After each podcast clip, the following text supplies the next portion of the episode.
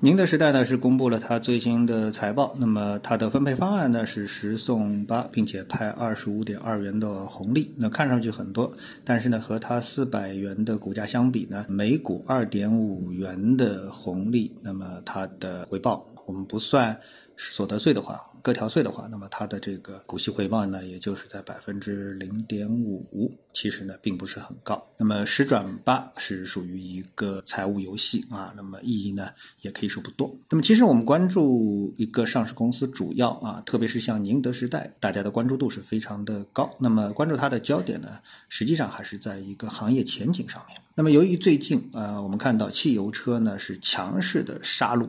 体现了树大的这个存在感，用。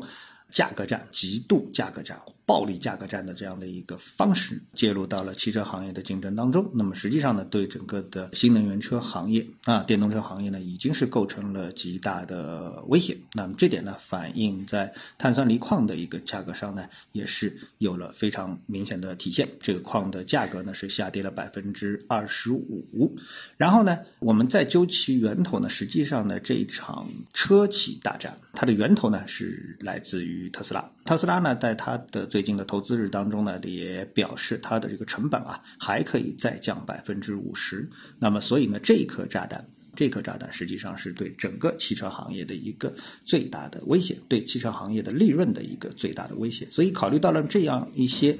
点的话，那么我们对宁德时代未来啊，作为一个整个产业链当中的一条，尽管它是一个。比较上佳的一个存在，但是呢，哎，它的一个前景呢，我们从说炒股票就是炒预期的角度啊，那么它的预期呢，也就不像我们所看到的业绩，现在所展现的业绩如此的让人放心。